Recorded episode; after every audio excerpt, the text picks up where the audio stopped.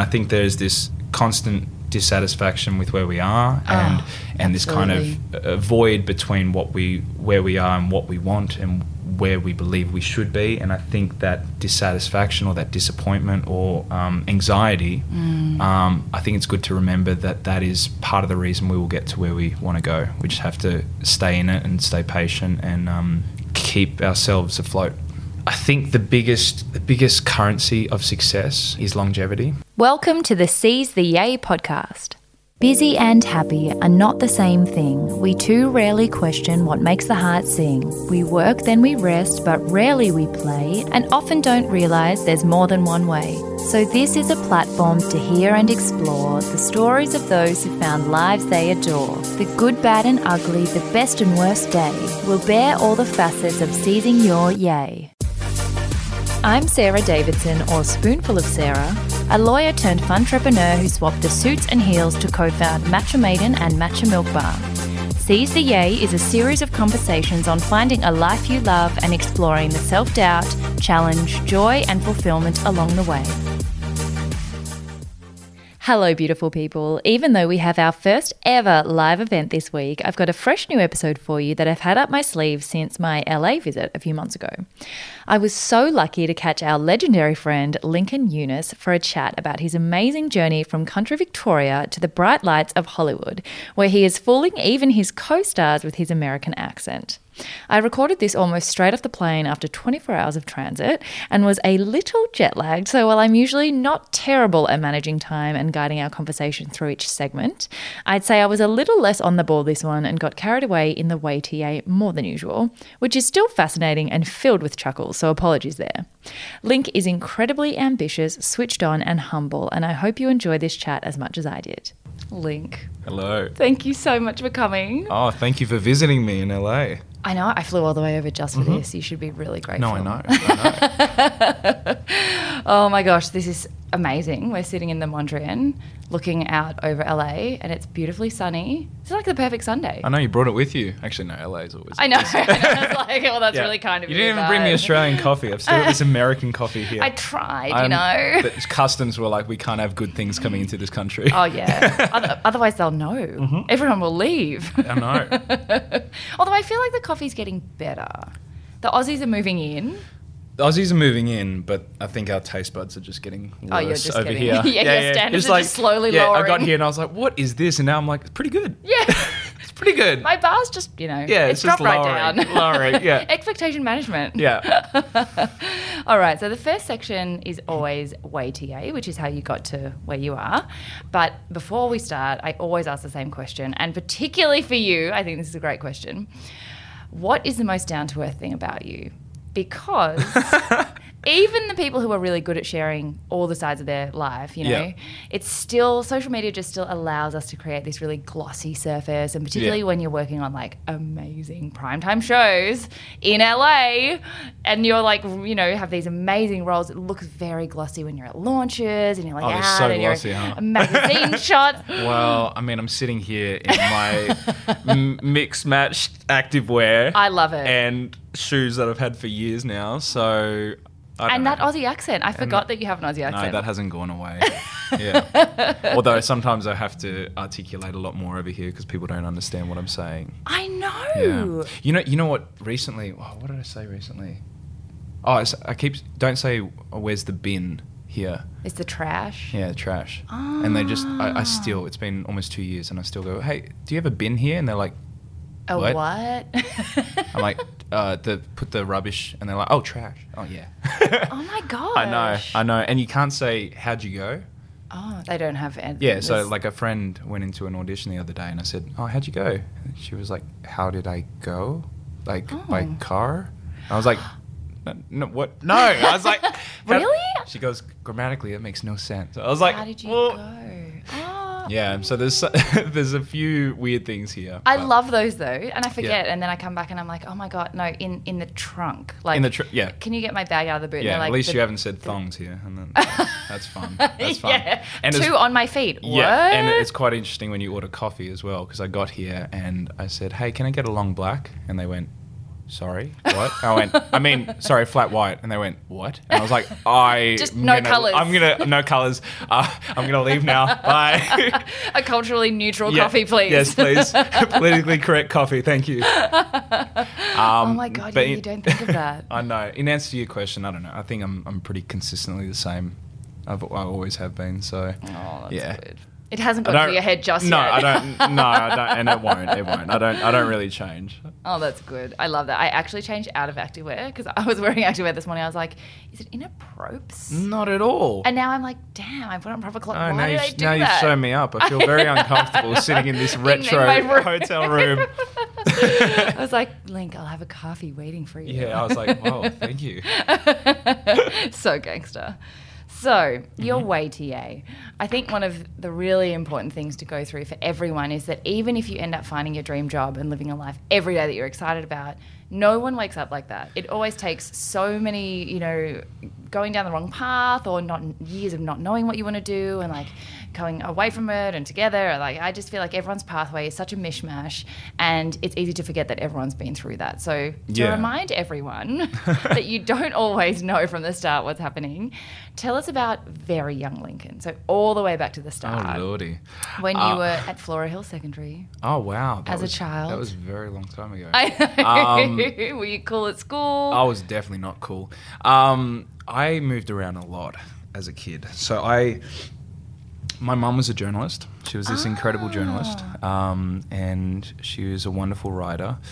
And back when journalism had integrity, Oh, yeah, you know, back in the day. newspapers weren't archaic. Uh, she was, you know, always doing invest. I can never say this word. Investigative. Investigative. Investigative. Yes. nailed it. Amazing! Yes. It's on record as well. Yeah. It's like Nailed it. Um, she she was doing that since you know since I remember, and so we moved around. It was single mum. We moved around a lot. Uh, I probably went to about seven different schools. Oh my god. Yeah, and like something like fifteen houses. Whoa. Um, so we moved around a lot with her, and we used to grow up. Like sorry, we used to go to school, and then we come to the newspaper office, and we'd be there till about midnight Oh and then- we go home, you know, sleep, go to school. And so the newspaper office weirdly became our home. So we, we knew everyone there. Um, you know, used to have dinner there and watch TV and do my homework. And, and then it that developed into I used to review movies for the papers because, No. yeah, because I'd, I'd be able to get in for free. And I th- that made me feel pretty cool. Wow. Yeah, so I could take a friend. and as oh, long- you had a plus one. I I had a plus one, um, and I was like, "Hey, do you want to be my plus one to this movie?" And all the girls were like, "Absolutely not." And I was like, "Damn." Actually, there is a funny story. I remember, hey Rebecca Hoskin, if you're listening, um, Shout out, Rebecca. ye- years and years ago, when I was in year five, I think it was year five. Yeah, I did that. Th- I was such a shy kid. I actually read that. I was like, Oh yeah, I was I was really? incredibly shy. Anyway, I, I wrote this note and I like it was in class and I did the whole thing. I was like, "Hey, would you like to come to the movies with me? Oh me?" my god. and she was on the other side of the room and it was during class so i had to do the like pass along to a friend thing and so it went all around the room and everyone saw it. I think, well i don't know people were pretty good about it they just passed it Integrity. along right integrity, Integrity. back then Mm. and it got to her and she she opened it up and smiled and then looked up at me and like smiled and then wrote on the thing and i got so excited and it came back around and just said no oh my god. i was like oh I can't believe she made eye my contact. first heartbreak. She made she made eye contact What and a smiled. cold-hearted Oh, witch. It was cold. That's brutal. And that's when I learned how the world works. and that's when I learned women. I was like, stay oh, away from that. I was like, I'm never gonna love again. Um, no, so That's character building. it was character building, and um, so I got very good at going to the movies by myself, Aw, which I actually Vic. loved. Um, but I, I wanted to be. There's a few answers to this. I wanted to be a soccer player, so I played soccer since I was three, um, and I was quite good at it. Mm. And you know, I went through all the different representative squads and, and rankings and all that kind of stuff, and I found the higher up I went, the more political it got, which a lot of you know kind of A lot of sport. Elite, like- faculties Yeah. you know do whether it's acting or soccer or all that kind of stuff but i i started enjoying it less and less so when i got to about 18 uh, there was a bit of a crossroads where i chose acting over soccer but where the acting actually came from was i wanted to do a million different things I wanted to be a million different things, and I wanted to be the expert in a million different things. And obviously, you can't feasibly do that. And I realized that you can live many lives in one life if you're an actor. And you're put in Ah. front of, you know, if you're lucky enough to get certain roles, you're put in front of, you know, experts in their field, and you get this intensified kind of experience of what it would be like to be, you know, a person in, in different walks of life for a short amount of time. That's so cool. Yeah. I've never heard of anyone coming into it for that. Yeah. But that's so interesting because, Yeah. yeah, you get to, you're like, I don't know what I want to be. I'll just be everything. Yeah. I was- I And anything. So essentially, all actors are greedy. Yeah. Um, or indecisive. or indecisive. Very indecisive. Yeah. Oh my gosh. Yeah. Wow. So I read that your initial like spark the love for acting was sparked through a school production of Oh. Peter Pan. Yes. were you Yes. Peter? Or Well, were I- you not? I- what or was were it? you Tinkerbell? you know, you know, Left Shark in that Katy Perry video or whatever it was. Yeah. yeah. I was, I was right up the back, third from the left pirate, and I killed it. I can imagine. Your one line. oh yeah, didn't even have a line, but Oh my I. I used that sword properly. no, um, that that was funny. That came about. So when I was incredibly shy, I thought maybe performing would would give me confidence because I could escape into someone else. yeah. So um, this opportunity came up to go to Japan to do this Global Rock Stedford, which was Peter Pan. And at the time, I was learning Japanese, and I had grown up loving, you know, anime and Zelda. The, the video game is probably the most important thing to me. Uh, so I mean, that's your down to earth fact. I mean, oh yeah, Right there. yeah. Well, Link, Link's the hero in the game, and my name's Link. So, um, so I had a, a lot of different um, connections to Japan, and I'd always wanted to go. So, I said, yes, I have performing experience. Definitely. My resume Uh, is my resume is so extensive. long. the file isn't large enough. It's too large to send. So um, I weaseled my way in, and then um, got to Japan, and we travelled around for like two weeks in Tokyo, which I, was the greatest experience That's ever. amazing. And then uh, got to performing night, and I I uh, asked the help of, of the professional uh, performers to quickly get me up to scratch, and um, went out on stage and, and actually had the best experience, and saw Wow. and saw the kind of um, connection between you know the Japanese audience and us, and the the feeling that performing can uh, evoke, and Oh that was where it kind of uh, solidified me wanting to, to act. that is so cool. I had no idea it was in Japan. Yeah, it was in Japan. I it was had in this Tokyo. picture of you like It was in Tokyo. as a little I remember, Bendigo boy no, like this well, I was. I was in Bendigo at the time, Yeah. but they, they got people from all around the country. That and is Yeah, yeah, yeah, yeah. It was crazy. Um,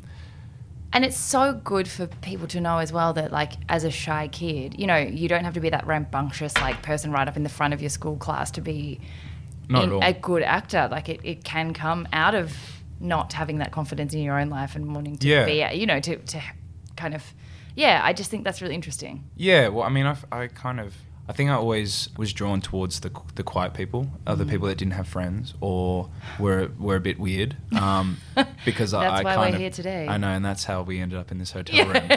in Go this us! weird hotel Yeah, room. in this very weird hotel room. it suits us. So It's it is. Um, so and that kind of um, yeah, it's funny. You you get I guess better in this industry and, and life at normalizing your weirdness. Mm. I remember. I know this is such a weird thing to say, but I remember. So I did philosophy at school, and it was my favorite subject. And I remember this conversation, which just stuck with me, which is, it's like you come into this life and you're in a room, and there's there's nothing there, right? And you're this kid, and then as you're thrown into society and and norms and conditioning and language, these boxes start appearing, and you're like, oh, this box looks cool, and you put it in the room, and you put it in the room. And at some point in your life, you realize the room is full of boxes, and then you spend the rest of your life trying to remove the boxes to get back to what to where you were. And it's funny because I always think about that, and I'm always like, I think at, at the end of the day, who you were, you know, who you really are, was kind of when you were a kid or when you were a teenager, and it's very difficult to kind of have a resolve about that's who I am. Yes. And especially in this industry, I find, and especially in the time of social media and whatnot, it's like, Mm. you know, I, I confuse myself, I get confused, and but every now and then I, I just go, wait, hang on, I'm going down the path of of what I think I should be Yeah. and what you know society I think expects, and it's trying to get back to. That's you know, I am that kind of weird shy kid, but I'm also a lot of other things. So it's like, you know, Just deci- shuffling your boxes. Yeah, deciding how many boxes you want to have in the room. I love that so much. And that's why I always start not necessarily with the career that people know the guest from, Mhm. but back at the very beginning, because I think that instructs. If you ever get lost on your path, going back to your childhood self and the things that really like lit you up then are the things that Yeah. later when you connect all the dots, you're like, oh, it was there all along. Like Yeah. I just got lost in expectation and uh, you know the burden of should and Yeah. and what people think and, and trying to please everyone and ultimately the people who have come back to what makes them yay are the people who have come back to like that inner child Completely. and you have all the ingredients there just go back to what you did when you had no conditioning Yeah, yeah, and it's it, there's an added element as well with acting where you're you're kind of conditioned to adapt to Mm. situations, and and there is a lot of, you know, they say fake it till you make it, which there is a lot of that happening, but I- I think it's as well. It's kind of going. I don't know what the hell is happening. Um, you know, I've got imposter syndrome where I feel like I don't deserve to be here. Um, they're going to find me out. Mm. Yeah. You know, they're going to know that I don't know what I'm doing. Yeah. um, and there's just so many people perpetually doing that yeah and um, and then the, on the other side there are people that are very they're like I know what I'm doing and I'm very good at it I'm this and this and this and you find out they don't know what they're Mm. doing and they're not as good as they put out and so there's this you're, you're always trying to um, mediate between um, where you fit in I guess on that like on that on that spectrum weird of spectrum of confidence and uh, and doubt Yeah. Yeah. That is, it's so interesting to call it a spectrum as well, because I think it is like this ongoing tension between back yourself, but be humble, but always learn and think that you've always, you know, never think that you're you're there, but also believe that you're good enough to do things you can't, you know, that are impossible. Like it's just such a Yeah, confusing. You know what was really of- confusing when I, when I first um, came over here? Uh, this was years ago. So, kind of just quickly backstory with LA. Um, I've been working consistently in Australia for a number of years, and that was amazing. And then it got to a point where I was like, I need to come over and because I had American reps at the time, and I was like, I need to come over and you know give them some time and do the Mm. work here and kind of try and create a footprint. And when I got over here, you know, there was a lot of meetings with, you know, amazing people and all that kind of stuff. And you go in, they go and they go, oh, you've, you know, you've done a lot of things here, da da da da. And you're like, coming from an Australian uh, background where I think there is that either inbuilt modesty or you just don't want to get, you know, You don't want to get too big for your boots. And well, that as well, and it's but people like you know, there is there is that weird complex in Australia where uh, people are quick to shut you down if you if you you know Mm. stand out from the crowd too much. You know the tall poppy thing in, in Mm. some ways, which it has its benefits, but it also has its you know negatives. And it's funny when I got over here because I'd have someone reading you know the resume and they're like, "Wow, you you know you've done a lot of things." Da da da. And I, I kind of go, oh yeah, yeah, well, you know, I've been very lucky and da da da. Yeah. And what I didn't realize was it's a completely different culture over here, and what they're really saying is, are you um, are you competent to do the job? yeah, they need and and I was yeah. Well, they're just going basically, and if they'd worded it like, "Can you do the job?" I'd be like, "Hell yeah!" But Yeah. but the way that it came across was, "Oh, I um I'm not really sure. yeah, I'm, I'm kind of you know incompetent," and they just can't. Wow. Yeah, they don't want to see doubt in a lot of ways. They don't want to see that kind of thing. So it was just, it was interesting recalibrating the way in which you carry yourself in certain situations over here, Mm. um, especially if you're someone who has anxiety or, or doubts or is shy. Mm. Yeah. you know, it can be very uh, It's uncomfortable for anyone. intimidating sometimes. Yeah, Yeah, to put them. So we're not great at pitching ourselves. I think just Definitely not. generally, even Definitely. confident people, you never have to really do it. No, I, heard, I had an interview the other day that was like, so um, what, did, what did she say? She goes, so describe yourself, and I was like, oh, that is The worst that is question. literally the worst question you could ask me because immediately I don't know how to describe myself. I'm just kind of adequate, I'm you s- know. like you know, it's just it's just you know. I'm eh. so so. Like, eh, eh. I'm going through a tunnel. Ah, sorry. Uh. Yeah, yeah, yeah. Oh yeah, I can imagine the transition would be. It's just like I think you assume before you move to a new country. It's different when you're a for, like when you're traveling, but I think you assume if we speak the same language, our culture's the same. Yeah. But there's so many subtleties, even in like I find that in business that I'm like, nah, we're the same. We're on the same page. Nothing is the same. No, like, it's really not. you can't come at things from at a problem or at a pitch or at anything from the same perspective. No. And, it, and, it, and it's it's so interesting actually now having lived in LA um, consist, like consistently because I had been coming and going for three month stints which a lot of actors you know do Mm. um, and you have to do because you come over on a travel visa Oh, yeah, and you have to go home at the you end have to of go it. home with it and you know if you didn't get a job you go home broke and you know have to go back and save and do all that kind of things um, but if you do get a job and you do get an O1 and you're over here after the you know when you're not working or when when you've lived here long enough you realize that there's this there's this interesting dynamic in LA where it, it's very hard to make it a home because there is always there are always things happening all the time. Mm. The- you know there's al- always events. There's always like you know people having dinners um, parties going to do things. And it's funny because you you don't really do that anywhere else in the world as as consistently as here and so every now and then you kind of have to to stop and go oh it's okay if i stay at home for a day and just watch netflix or Yeah. or stare at a wall or you know I don't have to be on this. maybe i'm going to order yeah you know books or like just something and to ground yourself in that way is, is really important out here because i Mm. think you know you can get into this fast cycle of things happening and you're doing a lot of things but Mm. also time is just passing and you're kind of like i don't know where my equilibrium is Yeah. you know And I think it's one of those markets as well where you're there's always going to be something bigger and better out there. So if you can't learn to deal with that uncertainty Yeah. and still take time, then you're just going to get eaten up because it'll never you'll never get to this finite point of like I've done all the auditions and positions that I ever need to do. Yeah. I'm going to chill now. Like Yeah. that, that won't come to you. it So you have to ne- create it, Never yourself. comes. Yeah. It never comes. And Yeah. um and so things like, you know, sitting down and reading a book. Mm. And it's, it is it is really difficult in LA because it's always beautiful weather. I know. How would you ever stay inside? Like it rained the other day, which is so rare, and I was so happy because I was like, "Hey, I'm not going to feel guilty inside. about not leaving the house. I'm just going to sit inside." Oh, that's so good. It was wonderful. So there's a whole section on what we do on a rainy day for, for joy Yep. at the end, which is called Play TA. But first, Okay. I just want to go back to how you got from you know finishing school, and then I think you started a Bachelor of Arts. Is that right? At did, yeah. Melbourne Uni. Yep.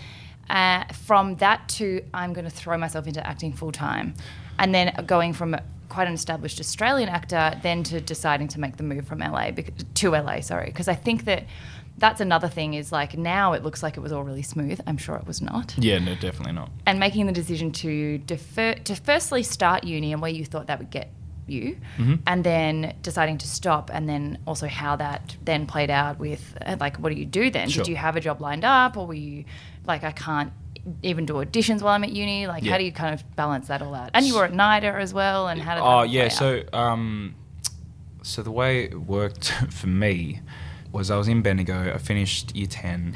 I can't imagine you in Bendigo. Oh yeah, so cute. I was in Bendigo. Yeah, in the go. Uh, just a little mall rat. Or what do they say? The mess, the mal, the mal the rat. mal rat. Oh god! I remember there was this gang in Bendigo called the Burrow Boys, and they used to just turn Oh my up to- God. They used to turn up to parties and just bash the crap out of everyone. Oh my God. I know it was it Punch was ruthless. It was ruthless back then. Um, Bendigo's it's a tough. It's it was a tough tou- place it was to a tough be. existence. oh yeah. Um, no, so at the end of year ten, um, I I had you know had decided I wanted to be an actor. That's what I decided, and um, my mum very graciously found a job in Melbourne, moved us to Melbourne because that's where you know Oh realistically there was no opportunities for what I wanted to do in Bendigo, unfortunately. Mm. So we had to move to Melbourne, um, which we did. And then while I was doing year 11, I uh, was shopping around for an agent, um, which I had no idea how to do. And I had this um, un- unbelievable support system uh, in a guy called David Ensor, who was a family friend and kind of, in a lot of ways, like a, a pseudo dad. And Mm. he he helped me in so many ways to try and find you know an agent and all that kind of stuff, and and has since. Um, and then we found oh he he actually paid he actually paid for me to go do a short course because I'd never done any acting. my So he paid for me to go to uh, this NIDA short course, which was the only you know kind of thing I'd done, and I went to Adelaide. I stayed with this Korean family. I slept on the floor. It's like an exchange. it was unbelievable. uh, and uh, I have no idea what I ate, but it was Yeah. pretty wacky. I loved pickled it. whatever. Pickled, it was pickled something. Yeah. Anything. yeah, a lot of kimchi. I was like, Yeah. okay. I mean, Um, at least your gut would have been healthy. Oh, my gut was great. um, and then uh, I came back, and then I found eventually this um, agent called Joanna Meloge, who is very Wow. Polish. is, She that, is that why you know about the pierogi? Uh, no, I just went to Poland a couple of years ago, but but I, I I think that was the uh, The start of the that was the origin obsession. of the the, Mm. the Polish dumpling obsession. Wow. Goes way Uh, back. it goes way back. The pierogies run deep. Um, no, no. So and she said she was like, "Darling, I will give you a month, maybe two months, and uh, if you get the job, then yes." And I was like, "Okay," which was which was great. I see why Linc is a is a big actor. Like, that was amazing. I just you just turned into an old Polish woman. Oh, wow. She, she was a gangster, man. She was such a gangster. And so I was like, oh, crap, okay.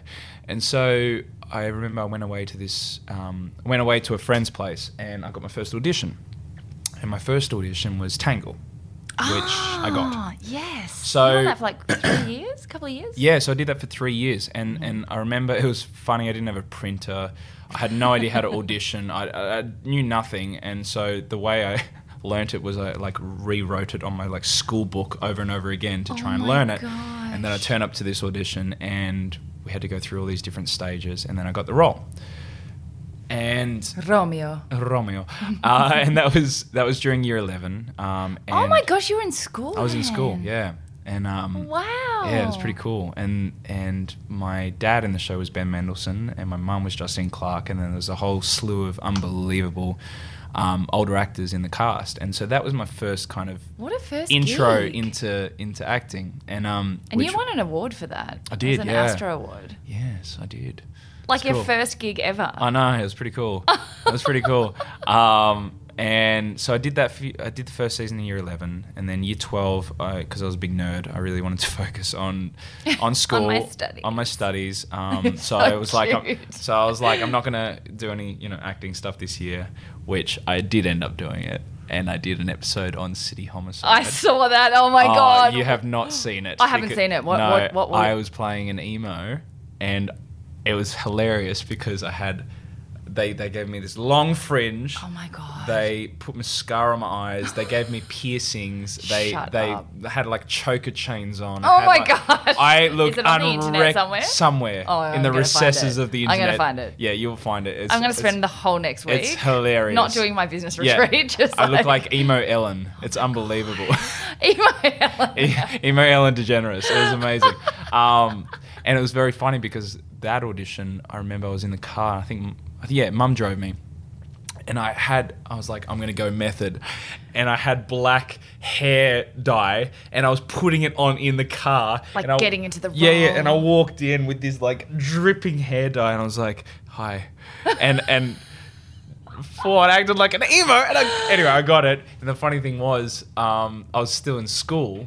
So I rocked up to school afterwards and I couldn't get rid of the eye makeup. Oh I couldn't get rid of it. And so I got, Brutal. oh, brutal. I can't imagine schoolboys. Like now, it's like, oh, he came from an acting gig. That's amazing. Oh my God. It was, it was, it was pretty You funny. have got torn. oh yeah. out. I was like, I was like, how, how do women take off mascara? How does this work?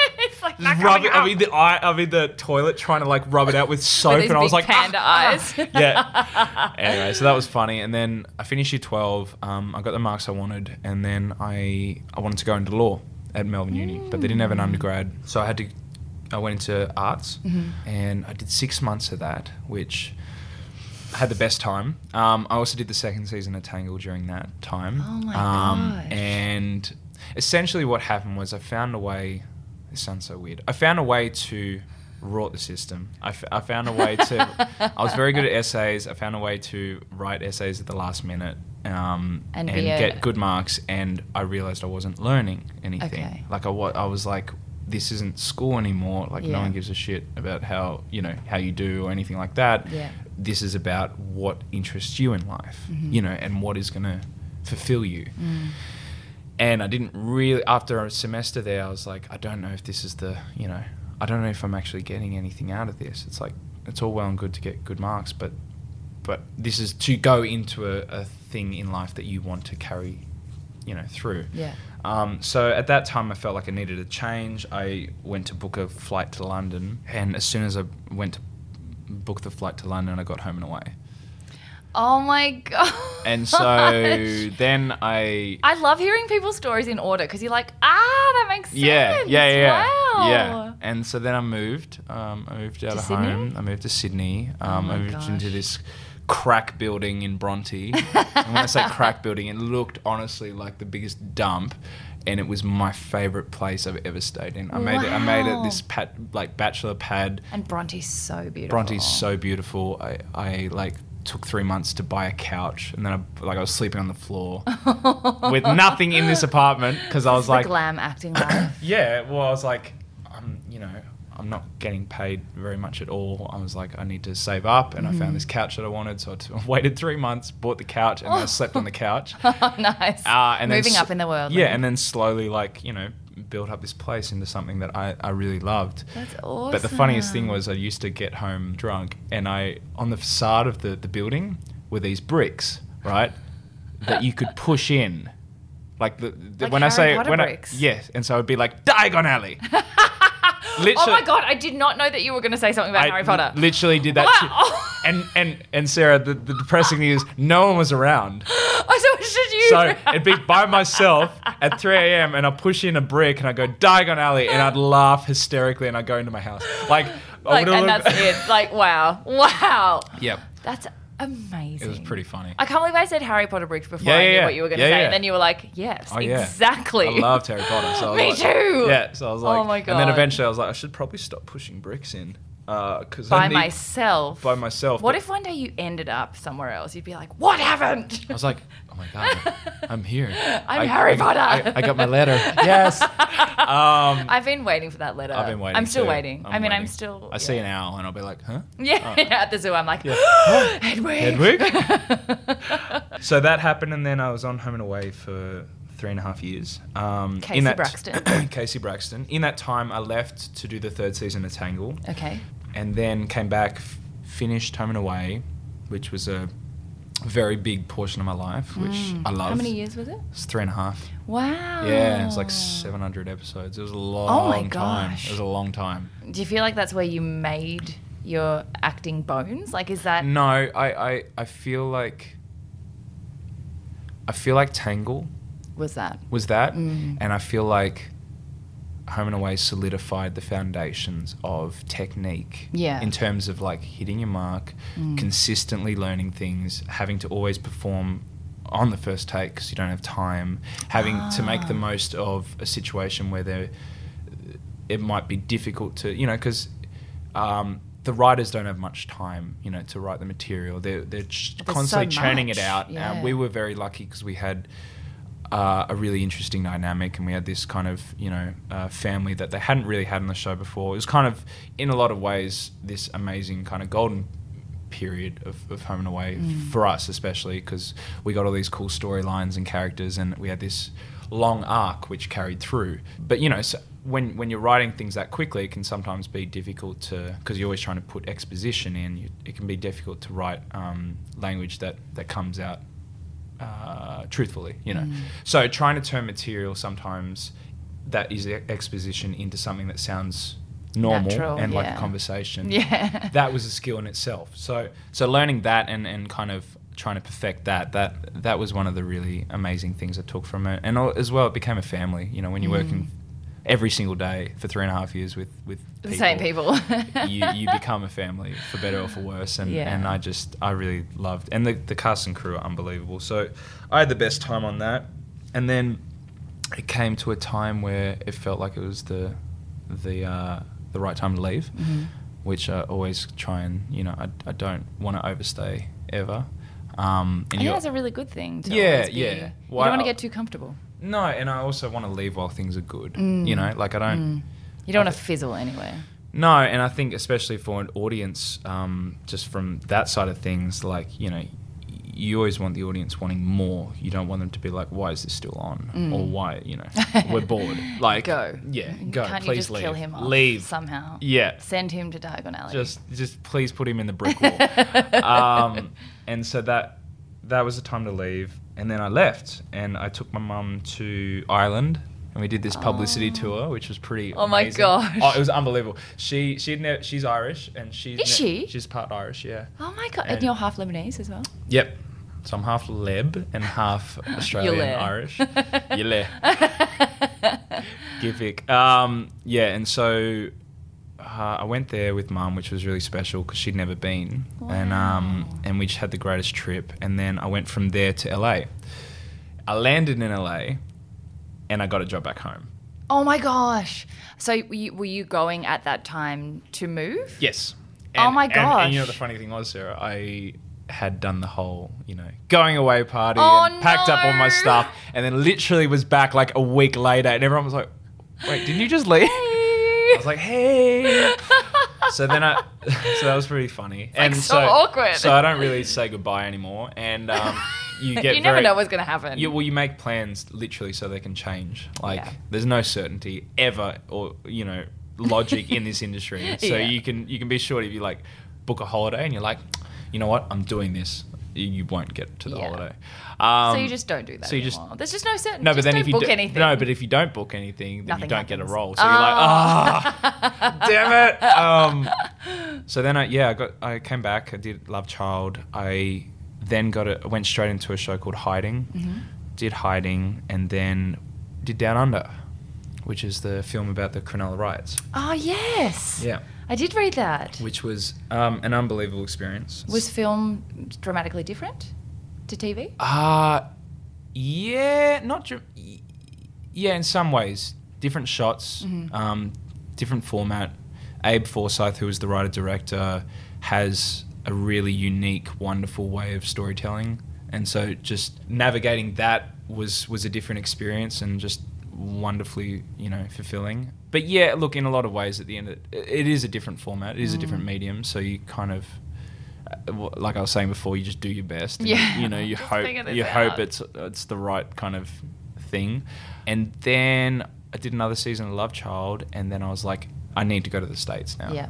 And so I went to the states. Um, I packed up everything. I didn't tell anyone. uh, and then I got over here and spent three months.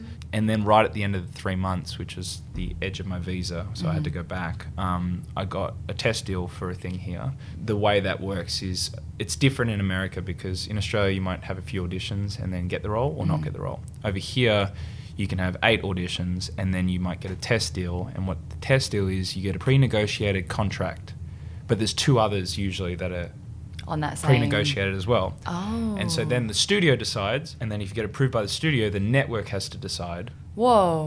And then if you get approved by the network, then you might get the role, but you also might get recast at the table read. So it's like pretty ruthless over Yeah. here. Anyway, I didn't get that, so then I went back home. I came back over here for three months, and then it was around the time where Oscars So White happened.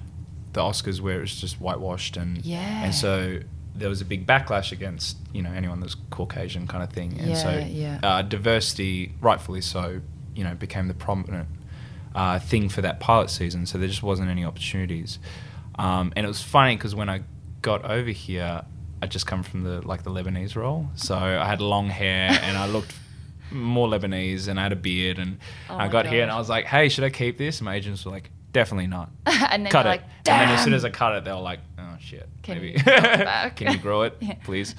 um, and then then after that, it was it was a it was a kind of pretty tough time Mm. because I went back home. I had no money after that because I'd spent it all trying to you know Mm. over here. And then I went back and I was and it just there I didn't I didn't work again for a long time. Wow. Yeah, and it was very. I didn't very- know there was such a break. Oh yeah, yeah, yeah. and then it was very it was interesting because I had things coming out, Mm. which is and you can ask any actor and, and they're all in the same boat a lot of the time where people are like, "You're killing it," and you're like, "I'm not. Um, I'm broken unemployed. I'm broken unemployed, but I've got a film coming out, so that's cool." Yeah, of course, because by the time it comes out, you're not filming it- anymore. Yeah, Right. like a lot of people struggle at the start and then might hit their stride. Um, but it was interesting having such a good run for a long time and mm. then having nothing because Yeah. that was a different experience because it's almost worse in a way because you know what it's like to work Yeah. so you know you know what you're missing out on And it's so hard because in, you know, other jobs you have a little bit more control over. If you're feeling really motivated, it's like, Yeah. I'm going to smash out a new product or I'm going to, you know, you just buckle down and work. But you're kind of like, I'm ready to buckle down and work. I've got all the motivation. Yeah. But yeah, there has to be a job for you to Yeah. even do that. Yeah. It would be really hard. It was it was difficult, but that year that year was probably the hardest year I've ever had, and for a number of reasons. And at the time, I was like, "This is one of those formative years where it's Mm. not really about the work; it's about you." So I changed a lot in that year in a good way, um, and there was a lot of difficult change that happened.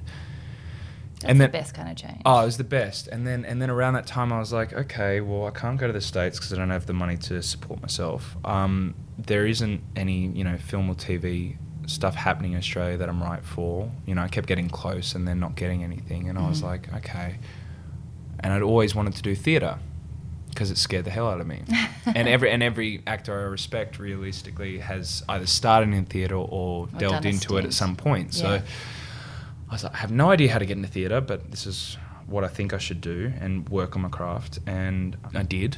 Um, I didn't know that. Yeah, I did. I did a year and a half of theatre. No way. Yeah, so I did, uh, which was quite funny. So it was this. I went in for this audition at Griffin. They didn't have uh, the title at the time. They didn't have a script at the time, um, and I had no idea how you do a theatre audition.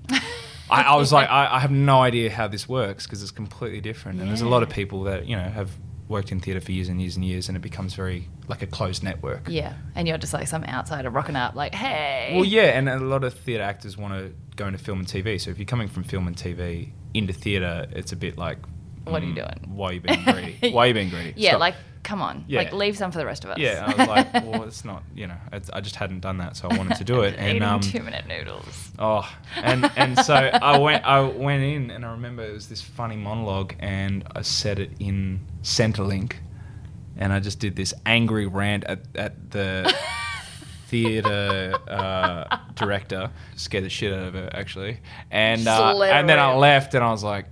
I I don't it. know if that was what I was supposed to do. uh, and then I, I went to Lebanon for the first time, which was unbelievable because I, I wanted to know about my. After doing the film, Mm. I wanted to know more about my roots and, and heritage and history, and that was an incredible experience. And then uh, I got the role. And the funny thing was, at the time, it was this it was this uh, amazing write, uh, playwright, Declan Greene. It was an amazing director, which is Lee Lewis, and it just had all the right ingredients, but we didn't really have a full script. And the title at the time was called Wrong, right? Yeah. So I'm over in Lebanon. I get a call and they're like, oh, okay, so you did the promo shoot for the stuff. It's it's all coming out. And then I get a text from a friend, and it says she was like, oh, I didn't know you were doing theatre. I was like, yeah, yeah, I am. How do you know that? And because this was happening at the Malthouse in Melbourne and the Griffin in uh, Sydney, and she sent the poster, and it was just me. Oh my god. By yourself. It was just me, and they changed the title. And I don't know. I, am it's- nervous. It's the homosexuals or the F word. yeah, F word, which I don't want to say on here. But Yep. and I went, oh, my career's done. Wait, that was the title? That was the title, and I was like, my career's over. My career's over. No. I was like, what has happened? I can't be associated with that I was word. like, I was like, I, oh my god. Anyway, I can't believe they put a. You Yeah. could not make that the title now. No, but they did, and it was, and it, you know, what was funny. It it did so well, and it was one of those edgy kind of. The th- the amazing thing about theatre is, it's of the time.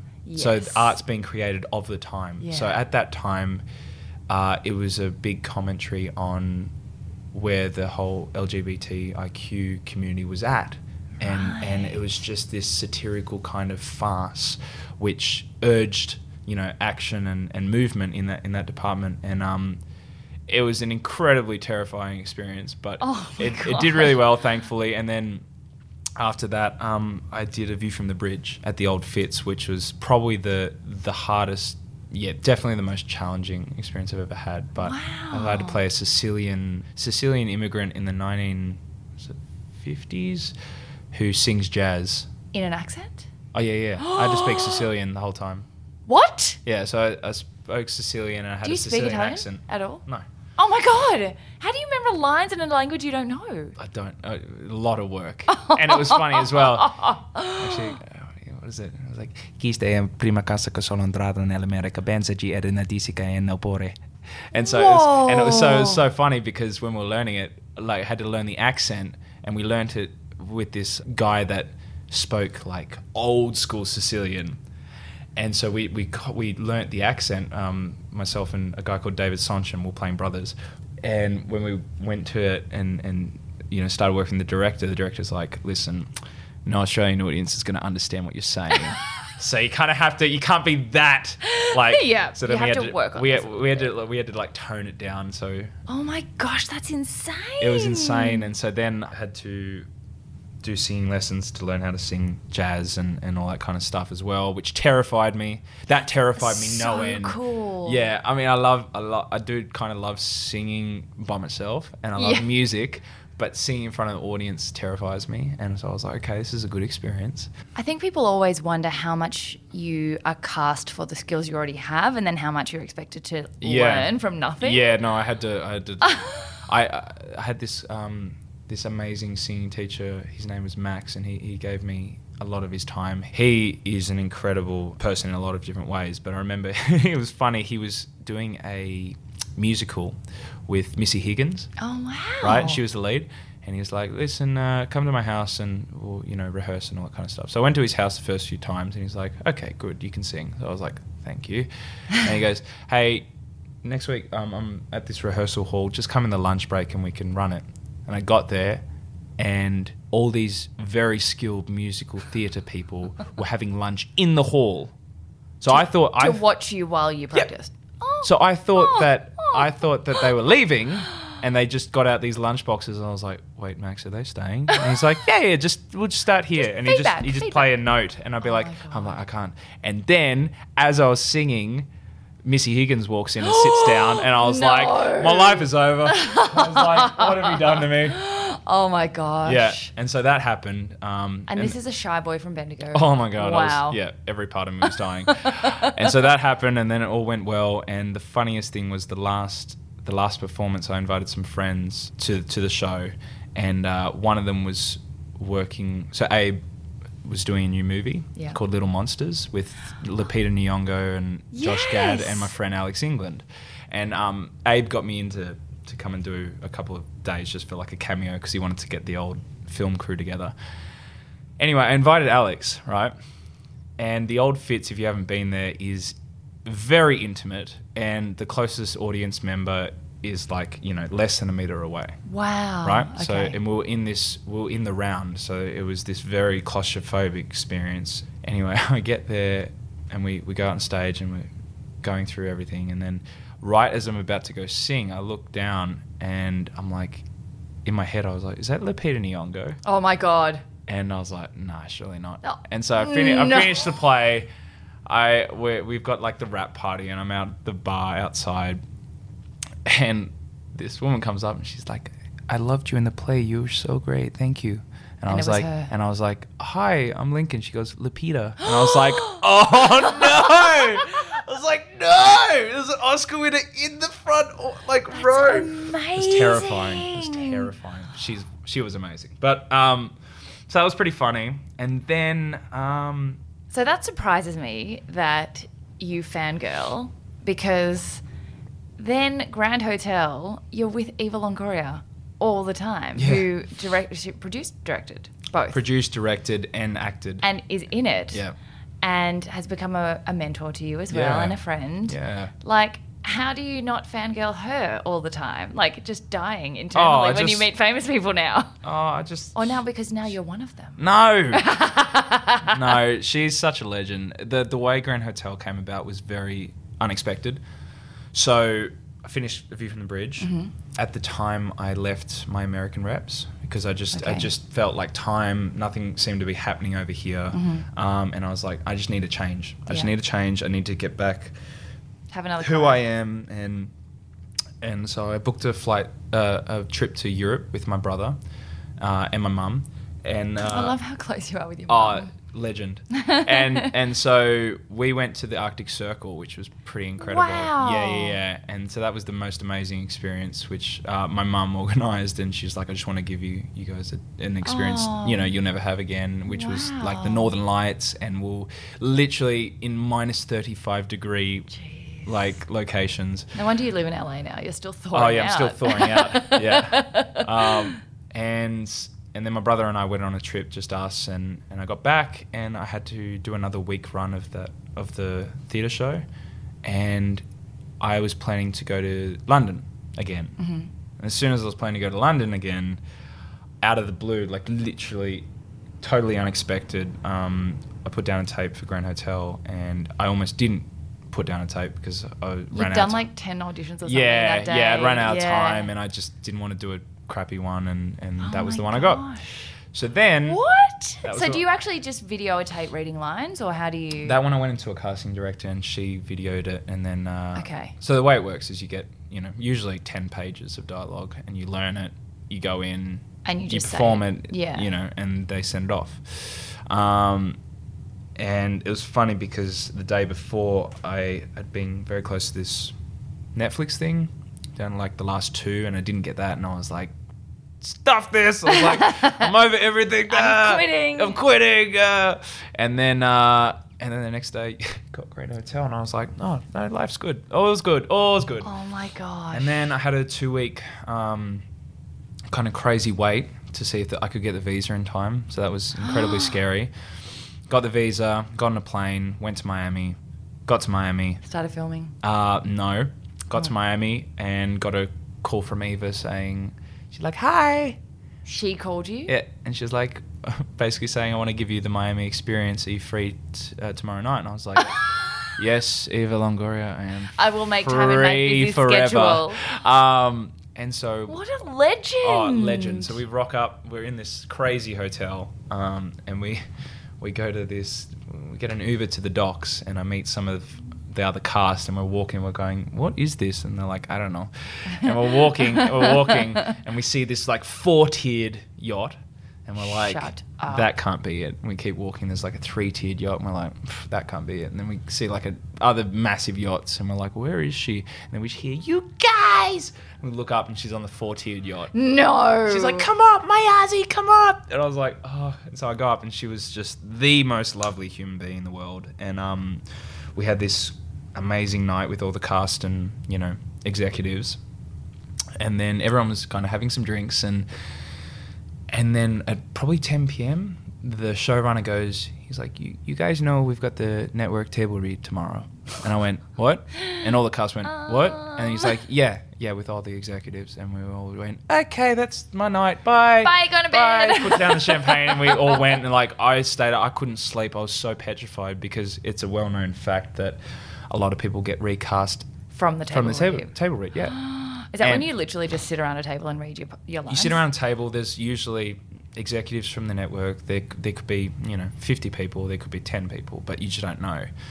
And I was the only non-American playing an American, so I was. Were you the only one? Yeah. So I was Oh. petrified.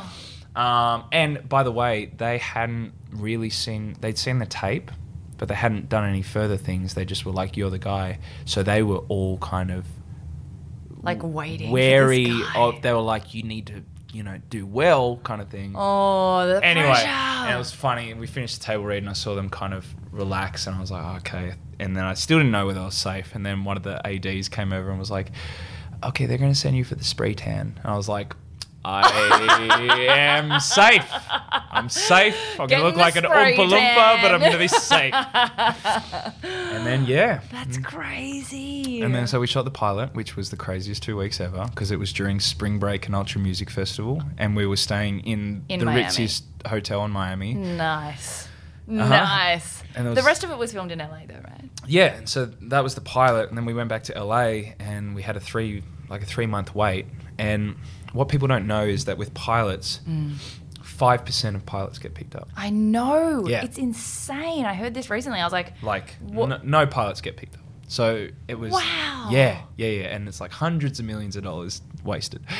Um, but we luckily did get picked up, and that was one of the best phone calls ever. And um, they were like, "Do you want to fly to New York to go to the upfronts, which is where they, you know, present the shows?" I'd never been to New York, oh my god. and so I had the greatest New York experience. I came back, I went back home for a little bit to pack up all my stuff properly, and then Another uh, goodbye party. I just said no goodbyes, uh, and You then just ghosted out of ghosted. Australia. And everyone was like, "Oh, were you here? We didn't care."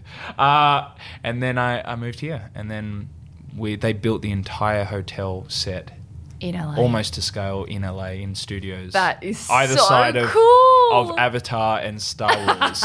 like it was insane. It Oh was my insane. I used to walk down the hallway in a, in my waiter's outfit, and uh, there'd be a stormtrooper walking towards me. Going That's- onto a different stage, and we'd both be just standing outside waiting to go onto the this you know stage, and I'd be like, "Mm, hey. Star Wars, and he'd be like, uh, uh, what? Um, I'm like, dude, come on. He's like, he, it's a, it's he's like, he's like, confidential. he's like, yeah. what an experience. Crazy. That's just next level. Yeah, it's it's it's wild. Were, were, were you just every day turning up to set like, what am I doing? This is Every single day. insane. Every single day. Yeah. Oh my god! And and you, and the American accent, like, but also you being the only Australian, like, were they all listening to you? Because then you'd talk to them offset, and you'd just be like all Australian, and then you'd be like, hey, Yeah, it tri- like, it tri- it tripped them out for a while, That's insane. Like, yeah. I mean, I like how do you study that? um, an incredible woman, uh, Jenny Kent. She uh, she was kind of the person I, I say you know helped me kind of Nail get it. the last ten percent of the American accent. She and it's funny because there's there's so many te- you know technical things you need to learn with yeah. All the different sounds and all that kind of stuff. But at the end of the day, Americans have a different kind of confidence in the way they carry themselves and speak and all that kind of Mm. stuff. And she was the one that kind of unlocked that. So she's in Melbourne. She helped me immensely. Um, I think everyone just assumes that we all think we can do one, and then when Yeah. you guys go and do it, you just, Yeah, you just what's funny, Use your childhood American accent, like you know. yeah, well, you kind of you you. It's funny because you get over here and you realize that no one speaks in like Americans don't speak in an American accent. Like they don't speak in a perfect American accent where Yeah. every sound is like this. Yeah. Like they're a lot more laid back, and so I think it was just. I, I'm not quite sure what the change was with me, but it just it just fit, and um. Does anyone not know that you're Australian? Like yeah, who's watched the show? Well, which was yeah, most all of them. No one. No Wow. one. Yeah, no one. Like people come up and no one's ever known that I was Australian. That's so cool. which was cool. And the and the the, the most um, the biggest compliment was the editor of of the series. So he's the person that sees every single take, every outtake, every you know Yeah. line fluff, everything. I went in to do ADR, so like d- dubbing on lines. Uh, if there was, if Oh. so, if there's like Noise airplanes or- or you know parties or whatever going on, Yeah. you have to go in and redo the lines. And I walked in, I was like, "G'day, mate," and he went, "Wh- "What? What?" You're like- really good in an Australian it, accent. It was like it was like I had no idea, and I was like, "That's awesome." That's that was so cool. That was really cool. Yeah. Yeah, I always think that. I'm like, what about actual Americans watching you and being like, Yeah, no, is no, he no. Australian? No, they couldn't tell. No That's one so knew. cool. Yeah, yeah, which I was very happy about because I worked very hard on it. But um, Wow. yeah, so that was funny. Uh, What a, what an experience! Like, did you are, are you famous here? Like, uh, do people recognize Oh, you? no, do you go to Whole Foods and people are like, "Hey, Danny"? pe- people have been coming up, which is lovely. Um, and they're all. It's funny over here because I think the show tapped into an audience which isn't usually identified on screen. Like Mm. th- there's a heavy, you know, Latino audience that love the show and they, they come up and they're really excited and so that's really lovely. Um, but Basically, Linc is one of the workers in the hotel that's owned by the Santiagos Yes. in Miami, yes, and strikes up a little romance Yes. with the daughter of the hotel owner. I do. Much to the disdain of my boss, who says, "Don't fraternize with anyone," and I'm like, There are rules. Uh huh. Uh huh. I'm not going to listen to you. Yeah, Um, that's some fraternizing. Yeah, how did a- you how did you deal with like kissing scenes and Oh, the, in the very first in the pilot he has to take his shirt off in the pool, and I was like, how do you prepare for the whole I world watch seeing you I out? watch Nick and your workouts and just just aspire to be like you two. I love that. Nick Nick will be so happy with that soundbite. Oh yeah. He'll be like, everyone, just yeah, if I was ever gonna, if I was, was to ever get a body double, I'd get Nick for sure. Um, oh no, there was a lot of working out going on uh, before that, but no, in terms of in terms of like on-screen kisses and sex scenes and all that kind of stuff, they're pretty hilarious. I mean, it's like There'd be so many people in the room. there's so many. They, they always have this. there's this ongoing joke. It's called close set. So you know, when it, whenever it's like very intimate, which we didn't really have on Grand Hotel, but I've had it on other shows where it's a closed set. So they it's like take people out of the room. yeah, yeah, it's like only the vital people in the room. But there's, it, I, I can't tell the difference between a closed set and a normal set a lot of the time. Like Is there's always just people. so awkward, right? Yeah, yeah, and you're wearing a, you're wearing a thing called a cock sock. Oh my god. Uh huh. Which is exactly what it sounds like. Uh huh. Wow. Uh huh. Wow. And, And that's it. And she's wearing like nipple pasties or like you know modesty gear, and it's just like it's it's so ridiculous when you think about it. You're just like, where am I? Like, we're in the weirdest industry. Who does this? Like, who does this? And and Do you just like I I would get in hysterics and then not be able to stop laughing. Like I just would like like how do you get yourself into serious mode?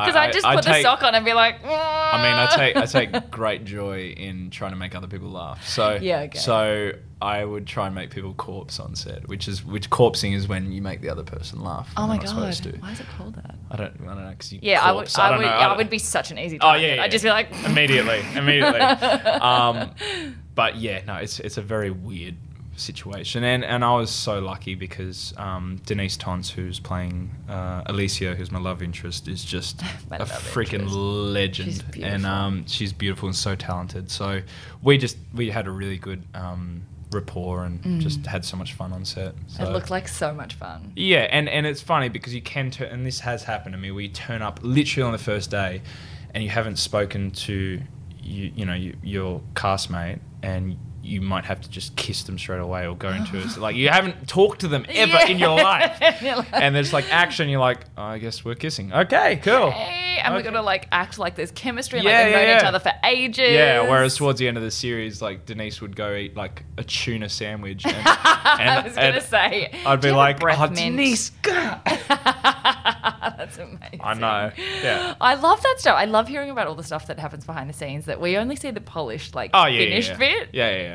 That's yeah. the best. It's like Instagram. I mean, there's just what 900 takes before that where it wasn't working. So oh, well, that kind of leads to the next section. I realize I've run a bit short of time, which I do all the time because the way to yay is like my favorite part. But Let's do just. Mm-hmm. quickly, nay to yay is just the biggest challenges that you've been through, which I kind of think with imposter syndrome and self doubt, you've kind of covered a bit of those. Yep. But the show also just got cancelled. uh huh. which I'm devastated about because the last episode was a cliffhanger. Firstly, what's next for you and Yep. what does that mean? And then, are there any other challenges along the way just for any aspiring actors out there that have been hard for you? And in moving countries and all that stuff. Yeah. Um. So in terms of the the show's cancellation, I uh, it is sad, but it's also what a wonderful thing to have been a part of. Like I, I do get sad about those things, but I also get excited for what that opens up in terms of opportunity. And I think you kind of have to have that mentality. I think the biggest the biggest currency of success in acting is longevity, mm-hmm. and so you kind of can't think of things within a decade time span. You know, you, you I want to do this for the rest of my life, so it's like realistically, you know, you don't work for five years. It's the worst thing in the world, yes, but that happens to a lot of actors, mm-hmm. and then they work for the rest of their lives. So the fact that I've been given the opportunity to do a show like this, I'm, I'm very grateful for, and I also don't feel, you know, there, there can be an entitlement with things that come, you know, Yeah, an expectation, and I try not to fall into that trap. You know, like you're not really owed anything in life, and so I try and I try and be Yeah. like that. Obviously, it's hard sometimes, but I, I The think- resilience you would need as well for. yeah, yeah. You just have to get very good at. You have to be incredibly patient. You have to be resilient. And one of my friends said the best thing, which was, you know, if you want to be in the big leagues, you got to look at all these challenges as a positive, as in, you know, it shows that you're in the arena you want to be in. You know, if uh, this is the Olympics of acting, in you know, in terms of a town. So it's like, yeah, you, of course you have to go through all these hardships. Otherwise, no actor that has longevity and has, you know, done the things I want to do hasn't gone through Absolutely. hardships. But it wasn't like it was a terribly difficult shoot. It was such a joy and such a pleasure. So And it couldn't be a better launch pad for what it's a great and, next. and, and you know what? It's such a great footprint in America, and um, I just kind of want to I want to keep surprising myself and and get on to the next thing that that scares me. Oh, I can't wait to see Yeah. what comes next. I know, and then- Especially with Eva Longoria on your Oh. side. Like legend. Um, but yeah, in terms of for actors out there, I guess I guess just there's a lot of things in this industry that you can't control and you don't have security about. So in that time, there is a lot of downtime. There is a lot of waiting. Yes, you can try and make things happen for yourself, so you can be proactive and you can write your own stuff and create your own stuff. And and I think that is infinitely important. But I also would say that the more you know yourself and the more you refine yourself in Mhm. terms of how you work internally, that's that's just as important as as your resume. Like Mm. You, you need to you need to have a good head on your shoulders when you come over here because there is just so many energies and they're big energies Yeah, and and you can get lost in the noise Yeah. and you need to find your quiet and your silence if you if you kind of want to stay in it. Oh, amazing. Yeah. Well, the very last two questions are firstly, the three interesting things about you that don't normally come up in conversation. Three interesting things. And one of them can be wrapped up in that last idea of yay, of like play yay, what you love doing that's not related to your work. Um, Or they can be like allergies or pet peeves or Oh, wow. party tricks. I hate um, pet peeve. Um, I hate when people are on their phones at a cinema. Oh my god, that's so interesting. Oh, I hate it. I get I get like Pay the actors attention. no, it just uh, just annoys me no end, and I'm not. I'm I'm pretty chill. Yeah, I'm yeah. pretty chill, and I hate. I don't like conflict that much, but I, I'll That's one thing that you I'll you be like. like, can you please turn? Yeah. um, but things I don't know about me. Um, I love cooking. I love cooking. I want to open a restaurant one day. Oh my god. Yeah, that's that's my that's my that's my aim. My dad was a restaurateur, and he was an unbelievable chef. Uh, and I know it's an incredibly difficult business, but I, I want one day to open up a restaurant and I want it so I can have you know friends and family come in and eat for free and just be. Hosted because there is that big Lebanese part of me that is like I just want to entertain Mother and, and- Nature, and, host and cooking, you know and yeah. just make people Feed feel the people. yeah feel nurtured. And last question, what's your favorite quote? Okay. I read this recently in a book called um, uh, Sarah Wilson's book. Oh yeah. First We Make the Beast Beautiful. Oh my god. And so this was an excerpt from that, uh, which was quoted from uh, Ira Glass Yeah. from This American Life. Yeah. But this, I think, really um, speaks to anyone in, in the arts or you know acting or anything like that. It says, Nobody tells this to people who are beginners. I wish someone told me. All of us who do creative work, we get into it because we have good taste. But there is this gap. For the first couple of years, you make stuff, it's just not that good. It's trying to be good, it has potential, but it's not. But your taste, the thing that got you into the game, is still killer. And your taste is why your work disappoints you. A lot of people never get past this phase, they quit. Most people I know who do interesting creative work went through years of this. We know our work doesn't have this special thing that we want it to have. We all go through this. And if you're just starting out or you're still in this phase, you got to know it's normal and the most important thing you can do is a lot of work. It is only by going through a volume of work that you will close that gap and your work will be as good as your ambitions. And I took longer to figure out this than anyone I've ever met. It's going to take a while. It's normal to take a while. You've just got to fight your way through. That's amazing. Yeah, yeah, and I think there's this constant dissatisfaction with where we are, and Oh, and this kind of uh, a void between what we where we are and what we want and where we believe we should be. And I think that dissatisfaction or that disappointment or um, anxiety, Mm. um, I think it's good to remember that that is part of the reason we will get to where we want to go. We just have to stay in it and stay patient and um, keep ourselves afloat. Amazing. Well, thank you so Hey, much. you. This was amazing. You're amazing. So good to see you. Oh, sorry again about that quick wrap up. Linc is just so easy to chat to. What an absolute legend. I cannot wait to see what he gets up to next. As always, I'd love for you to show him your support and share this episode. And there's a newly restocked flipbook for the best share each week. I can't believe we're coming to the final episodes of the year. I didn't take a break last year. I think it's literally been 65 weeks in a row of episodes, but I am going to take a couple of weeks this year just because most of you know now there is a Seize the Yay book coming your way. So excited for this week's live show as well. Thank you so much to the 130 of you joining. I can't wait to see you all. I'm just still pinching myself that we even get to do it and that so many of you are joining for the ride. What a dream. We'll be sharing the recording as normal too in the next week or so with the gorgeous Olivia Molly Rogers. So if you missed out on tickets, you'll still get the chat here. Hope you're having an amazing day and a seizing your yay.